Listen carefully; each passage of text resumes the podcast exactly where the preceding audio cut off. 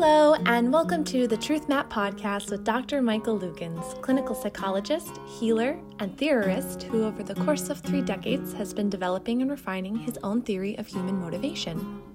We believe that self understanding is the first step to bringing about change in your life. On this journey we take together, we provide powerful insights and tools for navigating the pathways of your meaningful world. This newfound knowledge will incite lifelong positive emotional change to help you find and live the truth about yourself. And now, your host, Dr. Michael Lukens.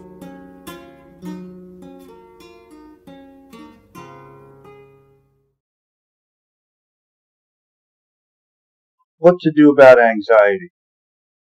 Maybe we've been wrong all along. Maybe we should question what everyone takes for granted anxiety.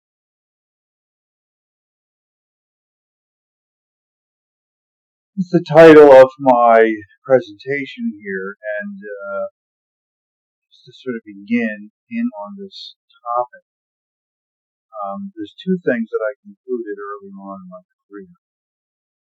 My dissertation, by the way, um, was on test anxiety. So I was studying anxiety and its effect on people in different ways.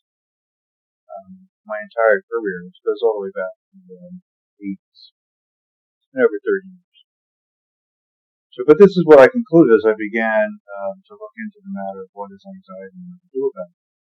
So the first order of business is there's no such thing as anxiety. We made up the idea and it stuck.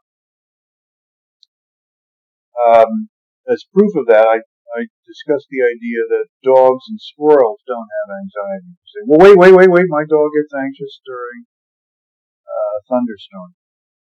Um, he has fear. There's no reason for him to be labeled as having anxiety. There's nothing mysterious if you're a dog uh, why that would be so scary. Um, the dog does fear and he does it rather well. It might not he might not respond in ways that make sense to us, but I tell you 100% of the time the dog and the squirrel are responding with fear when it makes sense for them to do so. So they're not left over with fears they can't explain. And that leads me to the second conclusion that what we all call anxiety is nothing more or less than fuzzy fear. Get that fuzzy fear? Like it's the difference between clear fear and fuzzy fear and fuzzy. Mm-hmm. so anxiety is fuzzy fear.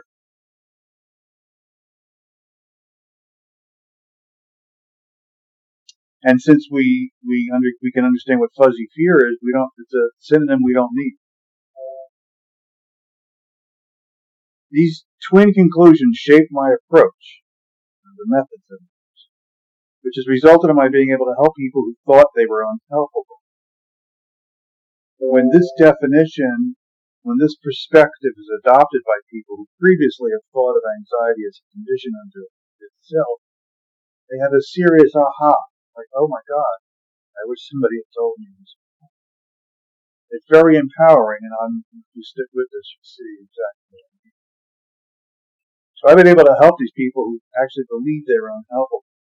These are people who struggled with anxiety their whole life.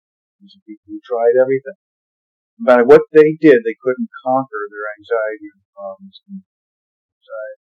And I've been able to help these people. And what's more, um, they've been able to go on and continue to help themselves. But uh, that will become obvious and apparent.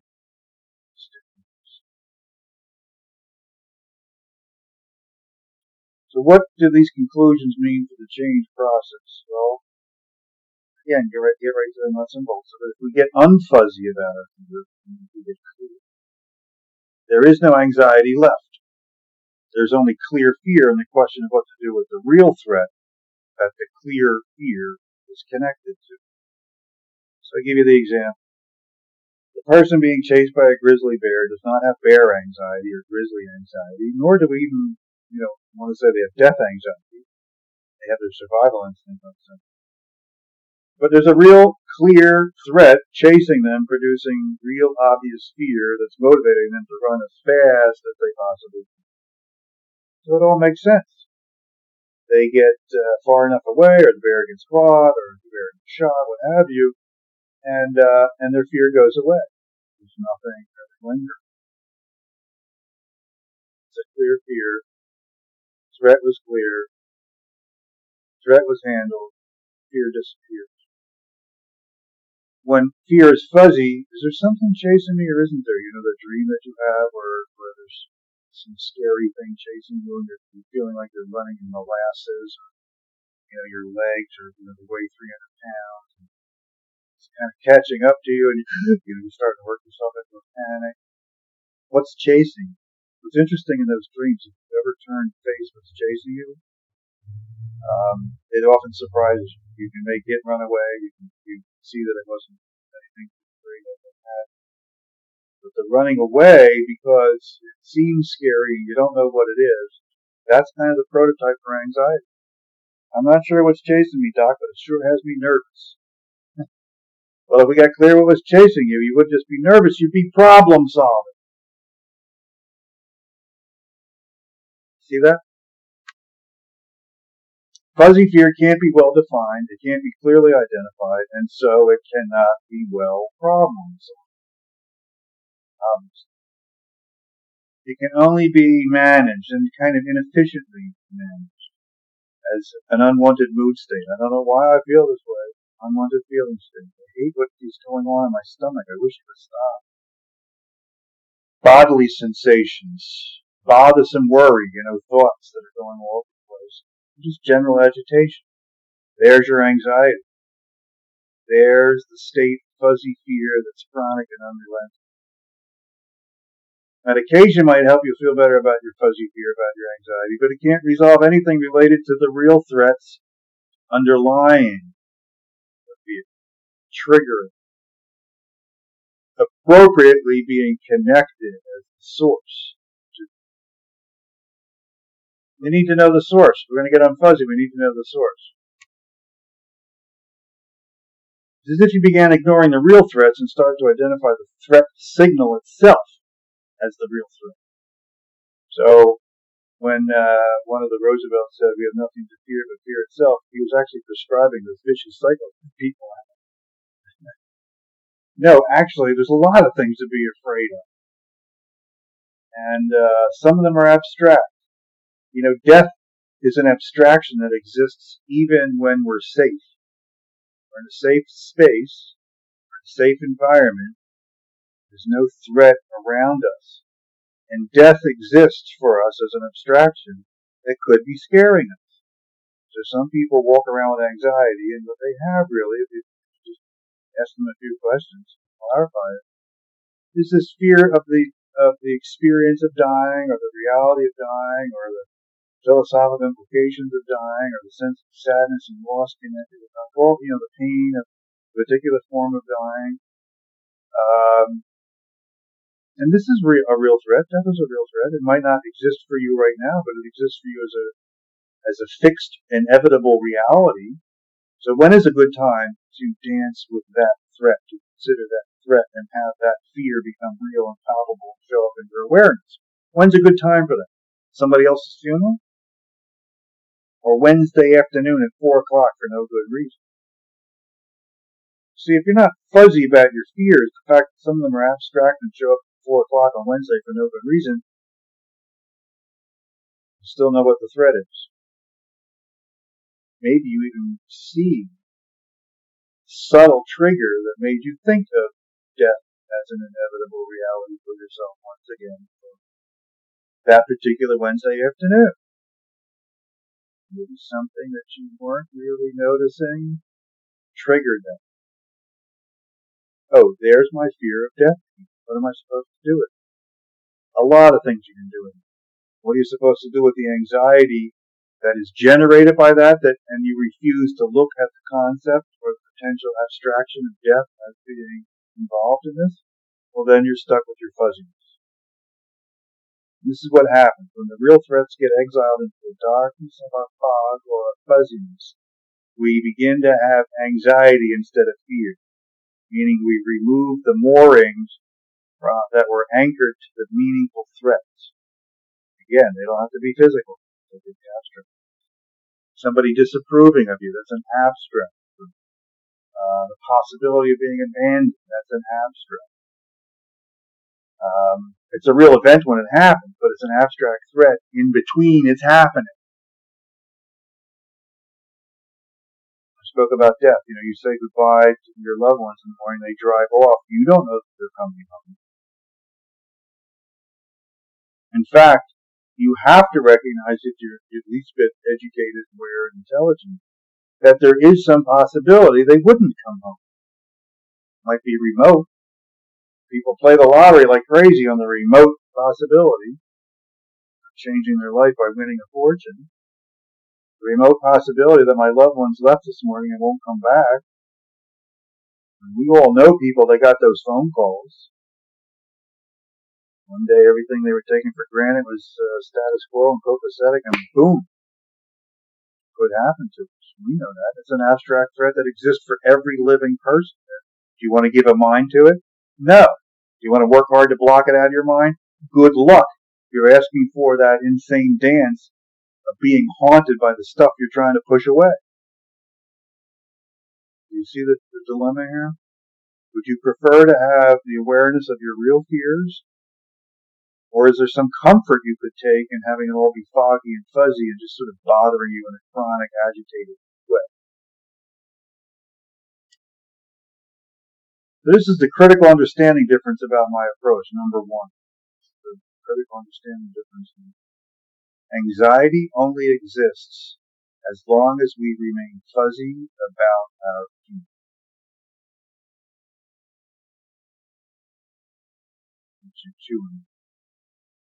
It only exists as long as we remain fuzzy about As soon as I identify my particular grizzly bear, I move into now defining this as fear of grizzly. Not anxiety related to I don't know what. Fear of grizzly.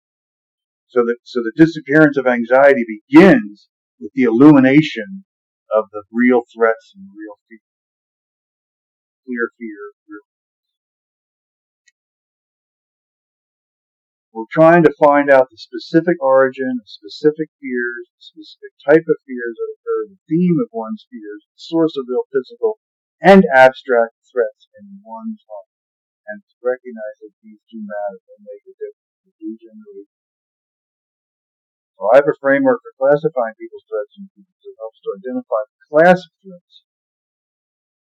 Now, what what if we look at the collection of threats? How do we effectively categorized. So physical versus abstract is one way to categorize.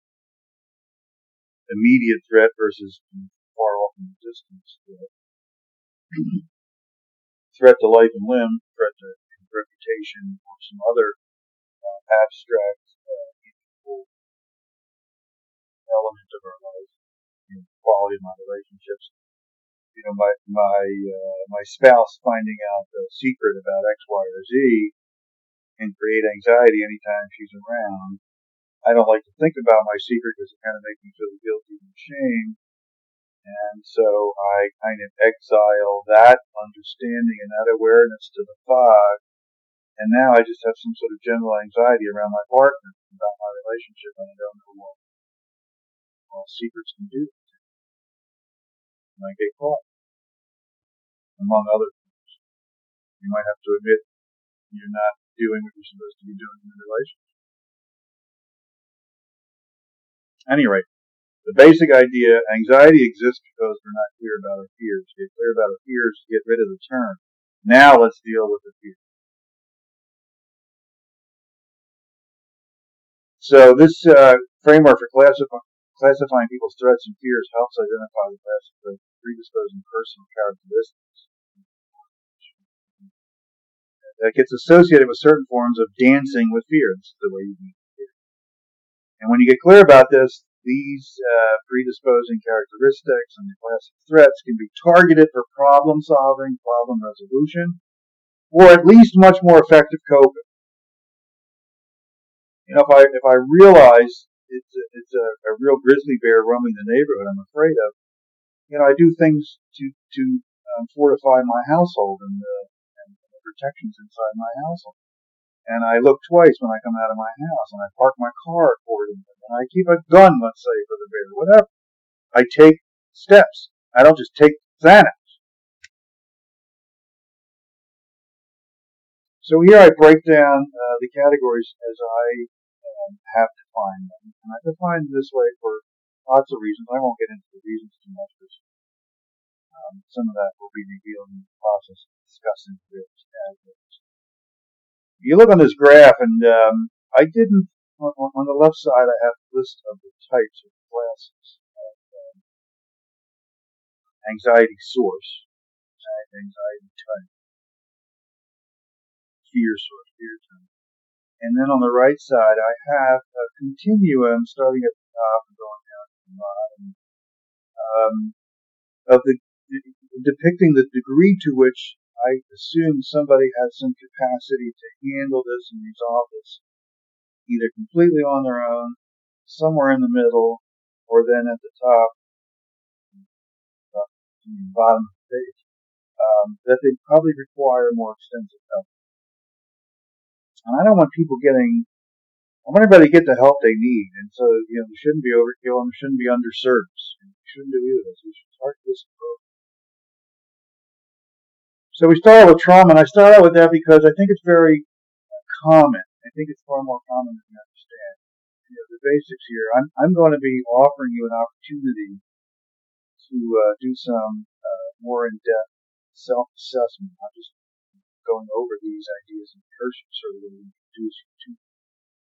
But uh, some of the other things I'm offering people do involve taking this further and being able to accurately self-assess and um, and then not just get sort of a prognosis, but get a path of um, you know actionable ideas to help you resolve to really make a difference in terms of anxiety. So we'll say more about that later. So if you've had trauma, uh, odds are that anxiety that you have um, is being influenced by the trauma. And one of the ways to figure out if trauma is the most important thing, is let's just say you recognize there was a trauma in your life, and on top of that, you recognize that before the trauma, you didn't seem to have as much anxiety. And so if you recognize a radical shift in your anxiety that happened, not right at the moment of the trauma, but uh, as part of the fallout soon thereafter, the odds are that from the trauma, we have the origins and the source material of the threats that are producing this fuzzy feeling. And we would have to unpack the, particularly the emotional elements, um, but all the meaningful elements as well. As somebody accomplishes trauma resolution, the anxiety would go according uh, to the degree of resolution and that's provided that they haven't brainwashed themselves into believing they have an anxiety disorder that's separate from trauma. You're going to have two diagnoses, you have PTSD and you have anxiety. Now you have one, PTSD, and the anxiety and expression. And when we clarify those fears, just like I'm saying, it will resolve. The problem is, it's not just a matter of clarifying, it's a matter of clarifying and then addressing the source material. So let's just say that it's a form of emotional or sexual abuse that left you with a lot of shame. And so your anxiety is really fear of shame. And because you have such fear of shame and shame about shame, you don't really want to acknowledge it. So it's been part of your defense to block out the awareness of the shame, which then creates the fuzziness that makes this anxiety rather than fear. If you were if you were willing to stay aware of the fact that this is fear of shame, then we wouldn't need to be explained this in terms of anxiety. And we would look at the mysteries of your shame, you know, spiking and, uh, and cratering, and uh, the ebb and flow of your shame. And we look at that as an issue try to understand. But ultimately, what you're trying to do is get rid of your shame or resolve the shame, dissolve the shame, overcome the shame. And that's one outcome from trauma. certain kinds of trauma that's to be expected that is very problematic. And you may need outside help for a time. But knowing this, this and my anxiety goes away I, because I see that it's fear related to trauma. The fear goes away then if I fear can be resolved. So you see what I'm talking about? Second category is temperament. And I see that as uh, something that people can improve a lot on their own. And they get, they greatly benefit just from recognizing this about themselves. And what I mean by the temperament uh, form is, you know, you were born with. Your threshold for fear that you came, you know, into the playground earth with as a baby, you, you had a sensitivity to threat and prospect of threat that was statistically, not necessarily pathologically, statistically, um, a little unusual. So a loud noise that would not frighten one child frightened you. Um, a shift in you know your body. You know, one one baby's being thrown up in the air, going wee wee. The other go wow wow. Um, whatever it is that triggered the upset or the sense of threat for you occurs sooner than it does for somebody else. You sense danger before others do. So you have more threats in your world.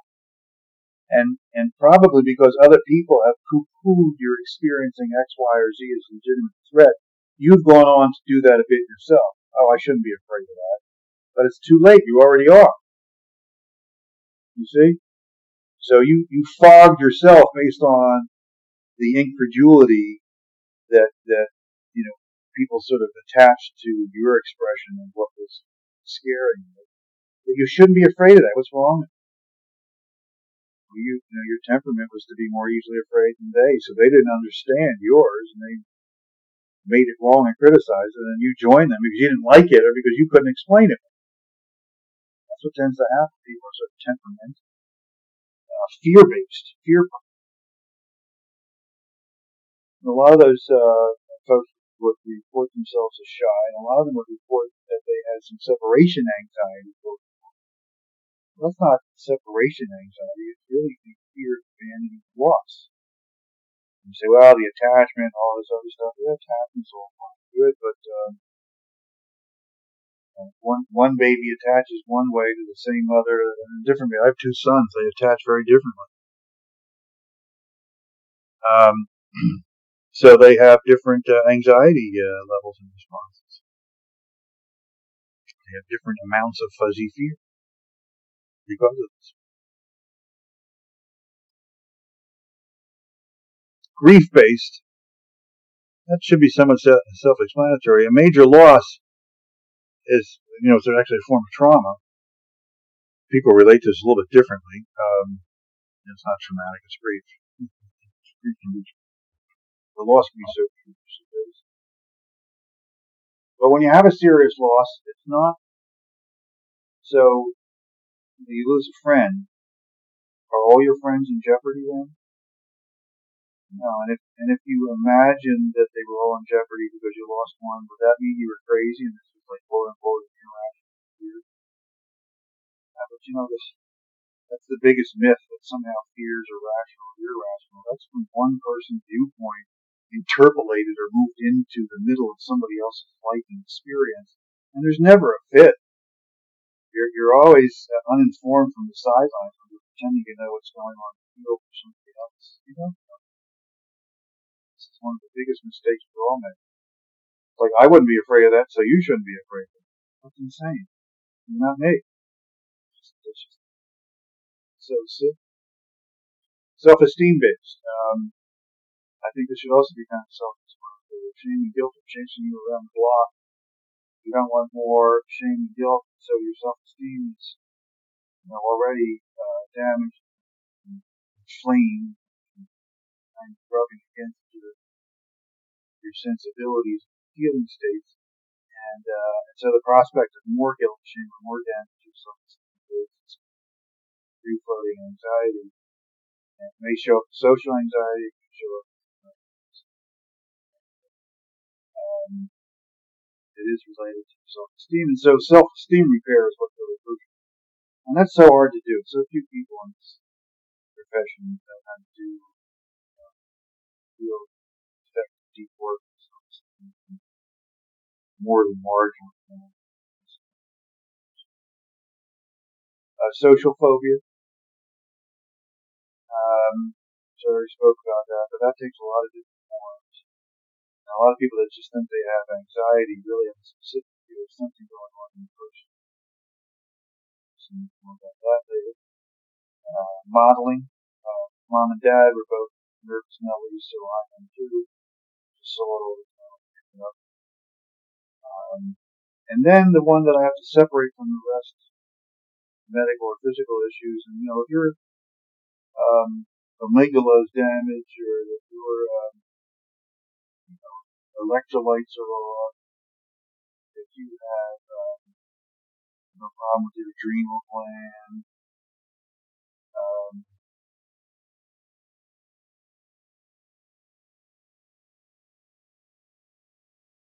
certain hormone imbalances. You know, when I have an insulin reaction. Um, that direct change in the chemical soup can produce feeling states of fear that have no anchor in your meaningful world per se, no threat to trigger them. It's just a chemically supported environment. People would act like, in the professional community, would act like this. This is anxiety. This accounts for all the people that have anxiety. See from what I'm saying. This is a subpopulation.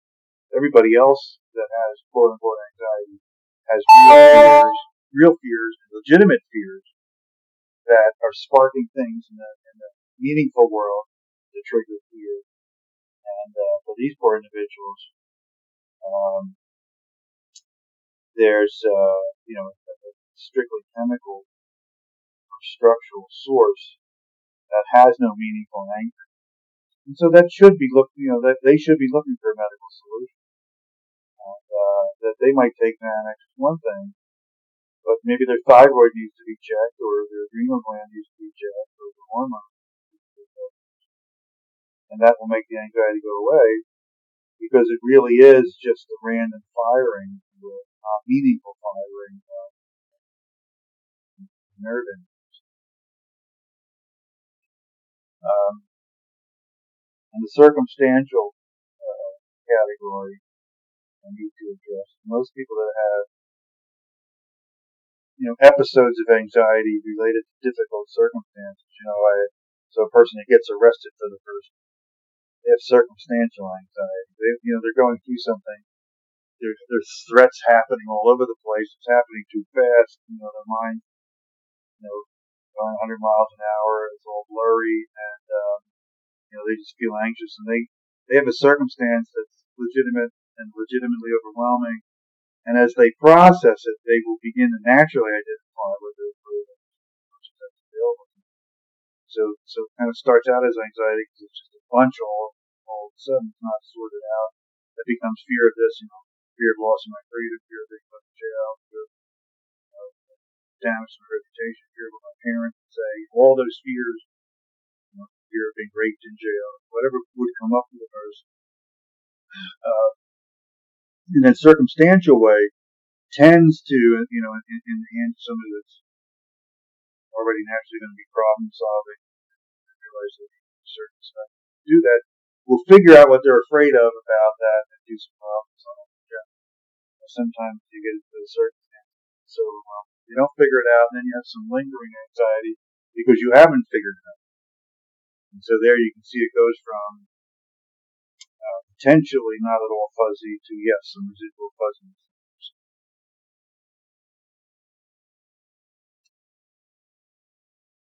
Perhaps you can identify yourself with one, one or more of the categories. If you do, this is the beginning of making the fuzz, fuzzy fear that is your anxiety less fuzzy and therefore more direct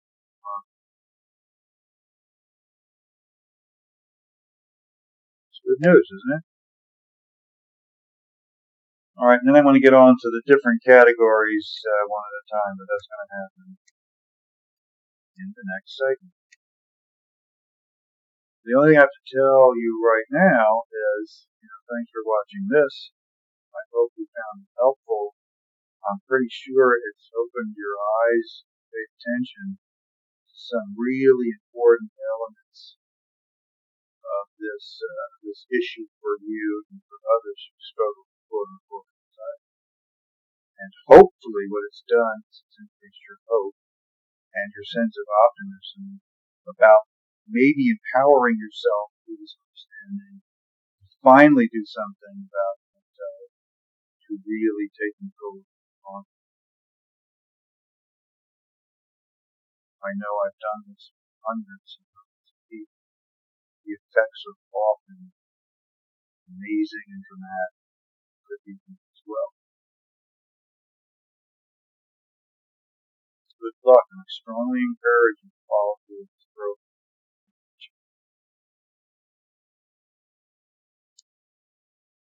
We hope you enjoyed this episode of the Truth Map podcast. If you're interested in learning more about the concepts discussed today, you can find a link to more content on this topic in the details. For more content to help you with your journey, or if you want to develop tools to make the most of your life, visit our website at www.truthmap.co. There you'll find in depth articles, self improvement worksheets, videos, and can inquire about our life coaching services. You can also join our community on social media. We are at TruthMap on all platforms except for Instagram, where you can find us at, at the Truth Map. Be sure to subscribe to our podcast to get new episodes every week.